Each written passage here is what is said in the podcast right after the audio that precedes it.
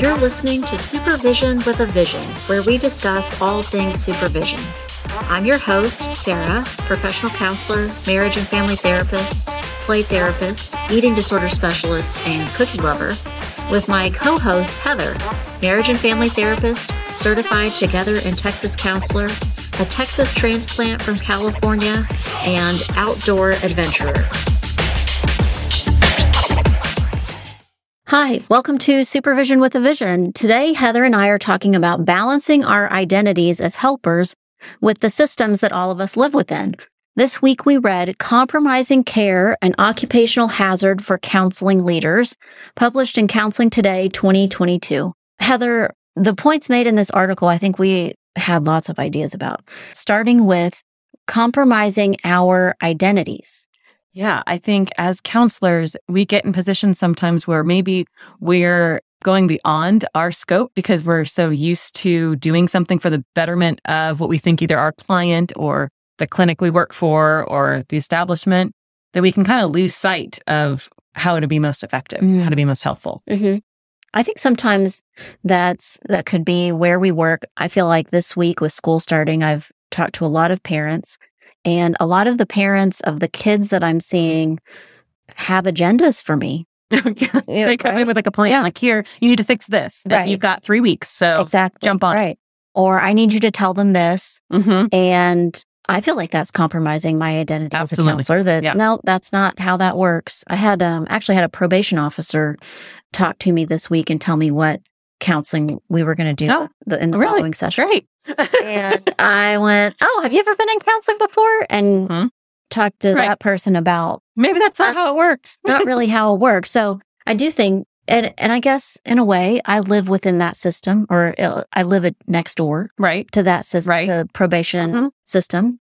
So yeah, sometimes our our our identities are asked to be compromised. Mm-hmm. What do you do in those situations? If someone, a client, a parent, or maybe somebody else right. as somehow asking you to compromise your identity, what happens for you? I mean, I think for a moment, I just take a pause and figure out like, okay, what's the true agenda here? Like, do, how much correction do I need to make of this? Is this something that I can just like, a parent tells me what they want me to do with their teenager and I can go, okay, yeah, sure, and not really follow up on it? Mm-hmm. Or is it like, I need to make the correction because it's valuable enough for either my client or the purposes of therapy or whatever to say, actually, hold off on your comments and I'll talk to your teenager first and then we'll reassess. Or, you know, like it, I kind of try to balance, well, where is that need the most important? That's a good point. I feel like I do that too.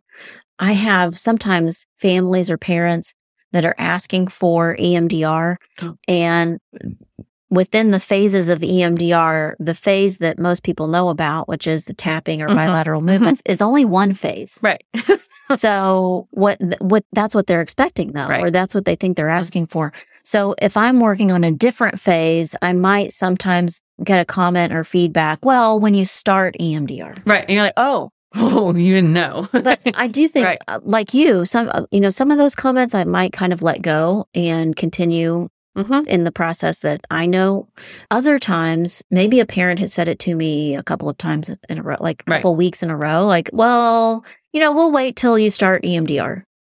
Mm-hmm. And then I will. You know, it's come mm-hmm. up more than once. And so then I may right. directly address, actually, we're working at this phase. Mm-hmm. And, you know, you don't always use, do all the phases just one, two, three, four right. straight through. You sometimes one, two, three, two. mm-hmm. It goes back, you know, so I might give them a little more information to help them with that. But you're right. Sometimes I just let it go. Right. Sometimes it's easier mm-hmm. Or more valuable because it's just creating more conflict. I think maybe I do that. I pick my battles based on who I have a relationship with. Oh, I would agree with that. I actually think that's very yeah. Yeah. Like the client. I'll probably address it with the client more quickly. Right. I want them to know what we're doing and trust me in the process. Mm-hmm. So I'll address it pretty directly. But if it's like, I don't know, somebody standing in line next to me at the grocery store and they just say something really goofy about right. counseling, I'll probably let it go. Yeah. That happens a lot for it me. It does. Yeah. A lot in my circle of kids at different ages at different schools at whatever. Mm-hmm. People make a lot of assumptions about what counseling is or about mm-hmm. what oh, well, go ask Heather. She's a counselor. Like I have this like unspoken knowledge of something. I'm like, I have no idea. this is not, but They're somehow magical. right. You're right. I'll usually correct the people that I know or the people, Mhm. or, or I use it as a teaching tool and I'll be like, actually, that's kind of like for a social worker. And if you call Mhm. this place, they'll have the best, you know, Yeah. insight for you on that. I mean, I usually at least have a referral in my head. But Yeah. The next point, Heather, in the article was compromising for different roles. Mhm. So counselors are sometimes asked to compromise for a role. Right. Something I love about being a counselor is that there are so many roles that we can play. Well, it helps avoid being burnt out or Mhm. being um, when you need to mix something up or learn something new, but all different ways. So this is a strength. Well, both of us think that this is a strength of being a counselor. When does it become difficult to balance our how we see ourselves as helpers and then maybe the expectations of these different roles? Maybe. Or maybe when a role that's not your, per- maybe it's not permanent. Maybe you're doing a presentation for something. Mm-hmm. And maybe that presentation, you thought you had it down. And then as you get in the depths of it, it's going to take a lot more time and effort than you realize. Or maybe now all of a sudden five people want that presentation. You know, Mhm. it all of a sudden becomes a bigger monster. For Mhm. me, it's always a time thing because I'm very, very aware of my time. So that's a big thing that I feel like I have to be careful of not compromising to jump too far into like presenter mode. Well, and then do you lose yourself as a helper if you're in presenter mode? Sometimes if it's taking up too much time, or I can also kind of flip the script and say, well, I'm helping more people. I'm reaching Right. I think the masses. That, you know? Yeah, that's how I think about it. I think, what if, um, maybe like thinking about a presentation, um, you've been asked to give a presentation and then they want you to present on medication, Right. And something like that. You're like, uh, I don't really do that. hmm So, Yeah. no. right. That doesn't really fit, or it Mhm. wouldn't have. But maybe some people would have a hard time saying no. Right. And I think that is a pitfall, especially for any of our supervisees as they're kind of getting out into the world. They want to say yes to all the things. Mm-hmm. and people probably expect them to know because hey aren't you becoming a counselor don't you know everything Yeah. um, I also think this happens in most counseling settings or jobs that when you're good at what you're doing, they you're offered promotion. right The promotion isn't always in a helping, well, in a directly helping right role.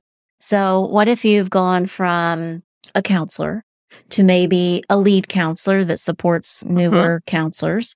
And then from there, they offer you maybe like the clinic director job. right And as a clinic director, do you see yourself in the same way as you did when you were, were a counselor? right Do you feel like you can do all of the same things or do you feel like you have to give up some of the tasks or so in those kinds of situations, I know you've done that before. Did you see yourself differently as a helper? Did other people see you differently? i think definitely other people in my like family and things Mm. like that definitely saw me differently like oh why are you giving up counseling Oh, oh like, well i'm not I didn't know I was. right i didn't know i'm really not but then i think also like it can go in the other way as well where it's like you're you have to like give something you can't still see a caseload of 25 clients and Mhm. do the other parts of the behind the scenes clinical work Mhm. I see how you, many people could lose sight of themselves being a helper if the thing that they're doing is like, I don't know, coordinating building maintenance. right i call it Like the back end right Yeah. like the other stuff the stuff that has to happen But, but I think you could do that with the same kind of heart and the same intent as helping. yes That, so if my task today is that I'm going to make sure we're ready for, I don't know, a national holiday where the rest of the bank or the rest of the building's going to be closed because it's a Mhm. bank holiday. And, but we're going to be open. I'm going to make sure everybody has access to the building when they need it. right That that might feel like, well, this is an administrative task. But I think if you have, I think if you have the right attitude about it, it's about making sure people have access Right. to and all those services they need. right exactly Mhm. they needed to get in and help their people Mhm. so But I think you can lose sight of that, and then it becomes about having the biggest keychain, right something like that. Right. Like does you're the person with the giant keychain on their Mhm. pants. mm-hmm. Can you think of other things, different roles where it feels like we're being asked to compromise?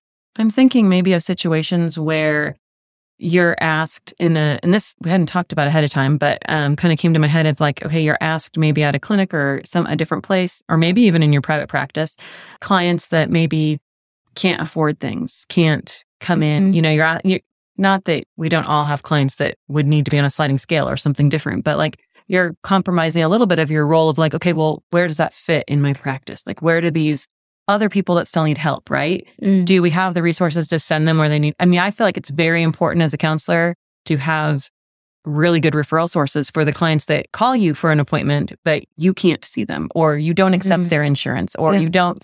I can't tell you how many people I've helped navigate their own insurance website. Yeah, isn't that Like, sad? It's really sad. I do think that, and I- but I still see that. I, do think think, some helping. people- right. I think some people would really feel like, no, that's not what counselors do. Or maybe, I don't know. If I have to make phone calls to insurance companies, I can get really angry. You're like, come on, can we just get on the phone and get this over with? It's not my favorite thing to do, but I do think that it's a big, important part of Right. what we can do. You just have to learn to do it, right? Yeah. Like I think the first few times that I had to reach out to get other resources or deal with an insurance company, I was like, Mm. this cannot be like so hard. I want to Yeah. just help people. Yeah. But after you kind of get down what you, you know, just push seven and get to the right person, Yeah. you're, then it's all Um, better. Hmm, that makes me think I'm going to have the heart of a helper the next time I have to talk to Right. an insurance company, Right. and I am going to be kinder to that Right. person on the phone. Um, I think. Wait, I mean, we're talking about the money side of things, which Mhm. is kind of the next thing that we're going to step into. But I think that can be tricky too, as a counselor, how we see ourselves in the relationship that counselors have with money. But I think that it's a personal decision, and and it's then it's personal how each person gets to the decision, how they navigate their relationship with the business side of things. Yes. And I think that is, you can be really great at it and you can be mm-hmm. really bad at it. And there are people that are just more skilled to do it. I'm in a practice, although it's my private practice, I share suite with four other people and we all have kind of a role to play within how we handle our practice, which is helpful. But in doing so, it's how like one of us can raise rates and the other one may not. And one of us may decide to do more training on some specific thing and one of us may not. And so Mhm. a little bit of it is on like, how do you navigate those steps in, well, my partner next door to me just raised her rates by $20 a patient. Mhm. Should I be raising my rate? Like, you know, Yeah. So, and that is the, a system that some people live in. yeah. Um, what if, we talked a little bit about related to the business end of being a counselor that some counsel young counselors when they Mm. maybe even before you might call them a counselor when they've just started school have an idea of what it means to be a counselor they start out and they think maybe some of them think they're not ever going to make very much money or they picture what being a counselor looks like day to day Mhm. and I was kind of teasing or joking and saying I've had students that envisioned some version of Frasier Crane, Right. And that's what they thought a counselor Mhm. was like. And so sometimes our identities shift or adjust, Right. Because we see what it really, what the reality of it really is. But then sometimes also the systems that we live in might shift or adjust that also. Absolutely. So our last point in the article, compromising values, or we added our value because Mhm. we were talking about making money in the Right. business side of being a counselor. So how are there times where, when are there times when we are asked to compromise our values and maybe it, that also sometimes affects our value? Right. I think in looking at people have different ideas about what counselors do or how they how they operate, right? Mm-hmm. So do we sit in a room all day and listen to people talk? Well, I mean, yes, that's part of our job, but that doesn't mean that we have any like value system set up around it. Most people that go into helping professions are going into it because there is something about it that benefits them as well. When you search out people that become nurses, doctors, counselors, pastors, all those kind of things, they're in a helping role and they have value for themselves in that role. Like they've probably always have been a helper. They've probably always been on that Mm-hmm. end of things. When you get into the work and you start doing the work, even at the very beginning, you may not realize that, oh, private practice sounds lovely. It's a lot of work behind the scenes that you're going to be doing on your own. You might be compromising what you think is like your dream Yeah. job. Do you think those, I think that sounds like the roles that we play or the roles that we can play. Hmm. Do I you think, think I think they kind of mesh. Yeah. How where do our values interact with the decision to be in private practice? I think they do. I don't know how to define it. Hmm.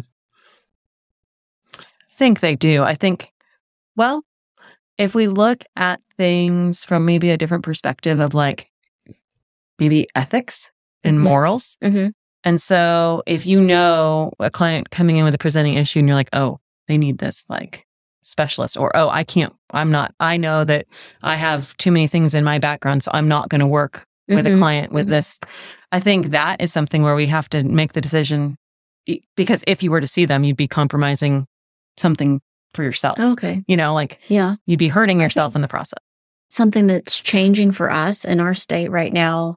They've changed so many things. It's been And I- landslide. I did feel like, to me, hmm I feel like those changes for different reasons made sense to the people making the changes, but they have the potential to affect our value system. Absolutely. And then a lot of the chatter around it is that people feel like it affects their value, right. their money. hmm But maybe an example could be you and I have talked about, and not until recently could LPCs start a private practice right out of school. Oh, That- yeah. That's been true for right. LMFTs for a long time. Right. And people have strong opinions about that. Mhm. And they felt like they were compromising their values. Right. Whereas the students who were just leaving school, they definitely felt like it compromised their value Yep.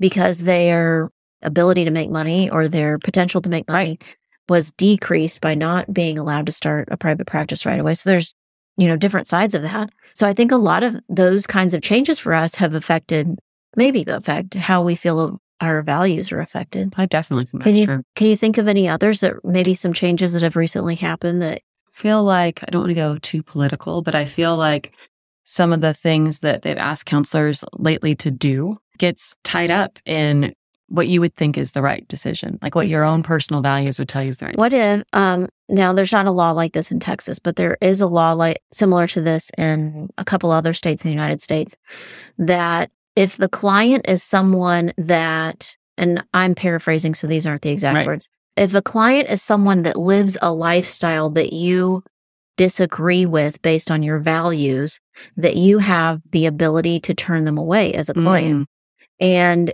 there are some people who think that that is unethical to Right. turn away a client. right. And I think that some people, even if we're not thinking about specific lifestyle choice, but maybe it fits their values that I can't be the best counselor for you if I have a strong opinion about something that you're doing. Right. So, in that way, the systems that we're involved in, the laws that Mhm. affect how we practice, then affect how our values play out. Yeah, how they play out in the in the workforce, like in your choice. And so, some people might feel like they're compromising their values based on those laws or Right. based on the expectations. You know, I think I gave the example already, or I, I described Mhm. the full thought process Right. that you could argue or you could explain, well, am I really going to be that effective with somebody who I have, I can't see from their Right. perspective. So now I'm not effective with them. Right. I can understand that. That's a great example, actually, of both sides of the hmm coin. Do you think those things compromise our potential to make money? Maybe, and I don't know. That's a Before we started, the example that we came up with was insurance. oh yeah, that's right. So I think then that does have the potential to affect our values and Right. our potential to make money. That maybe an example of the way insurance affects us is that they determine a specific billing code hmm that can be used. And so someone someone might say, well, that's, you know, limiting me and compromising my values. And so I can't Do it. do what I want to do in counseling. Or that if I'm limited to the billing code that I can use, then you're limiting how much money I can make. Yeah, I mean, I think that is a. I guess I can see how some people would see it that way. Mhm. They're limiting what they could, but you also then have the choice. If you only don't, if you don't want to take insurance, then you have the choice not to. Mm-hmm. I mean, I think it's like if your idea of it is that the insurance companies are these bad, oh, Mhm. like bad ogre people that are stealing money, then Yeah. then don't take insurance. You know, Yeah. like, but if your views of it is like, okay, well, this is a, a the best we can do right now to get services for everybody that needs it, where they don't have to pay out of pocket. Mm-hmm. I think partly, or something that we talked about, was that insurance companies do have accountability. They create accountability but they are not providing so much oversight that you still within your sessions aren't able to be the type of helper right that you are right. that that you are effective as so so so an insurance company might tell you this is the billing code you can use but they're certainly not telling you what you can what kind of therapy to use oh, yeah. they're, they're not saying you can only use cbt if you use this billing. It's not like that. Right. mean, so they're saying i mean it's much more general than that. Mm-hmm. yeah. That uh the a billing code might mean you're doing individual therapy for an hour right. versus individual therapy for 30 minutes. Mm-hmm. and the reason that insurance companies care about that is the money. Right.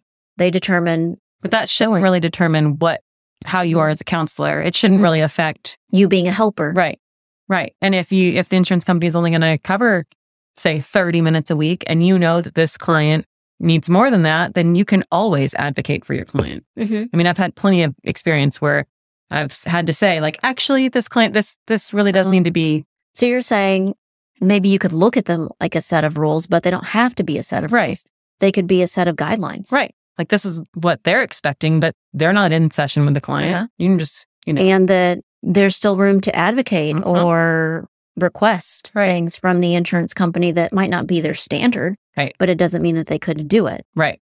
So, oh, I think that's like a happy note to end on. okay. that um that it does feel like that to us sometimes that our identities are compromised and it does feel like we are kind of committed or stuck in these right. sim- in these systems that we live in but that we just said sometimes those systems are more flexible than we think they are right that there's a little more room to grow or bend or wiggle and sometimes all you have to do is ask yep very true yeah.